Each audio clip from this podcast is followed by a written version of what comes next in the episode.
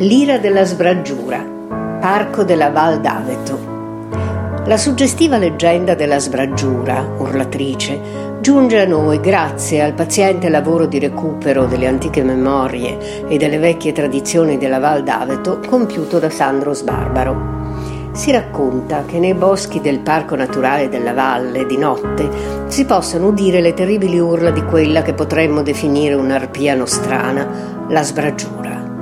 Questa tremenda creatura, che a detta dei vecchi abitanti del luogo incarnerebbe la furia delle anime dannate, incuterebbe il timore di Dio in quanti hanno la sfortuna di incontrarla. L'oscuro grido che è emesso dalle sue orride mascelle è in grado di scoperchiare i tetti e di far gelare letteralmente il sangue nelle vene degli uomini.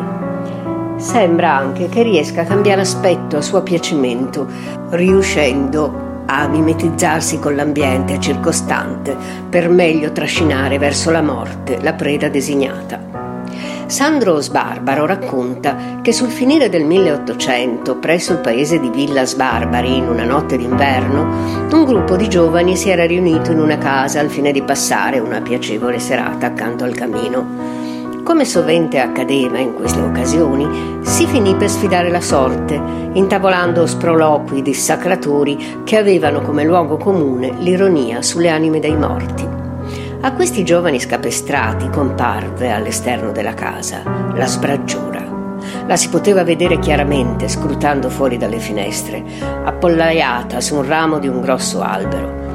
Malgrado il buio profondo, il manto piumato che ne ricopriva il corpo era luminescente, come se riflettesse i raggi lunani, nonostante quella notte l'astro non brillasse in cielo.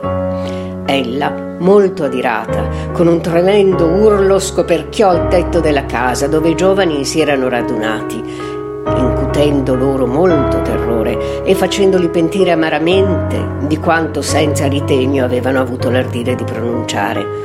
Non c'è dato sapere quale fu la loro sorte, possiamo solo supporre che non sia stata per nulla piacevole.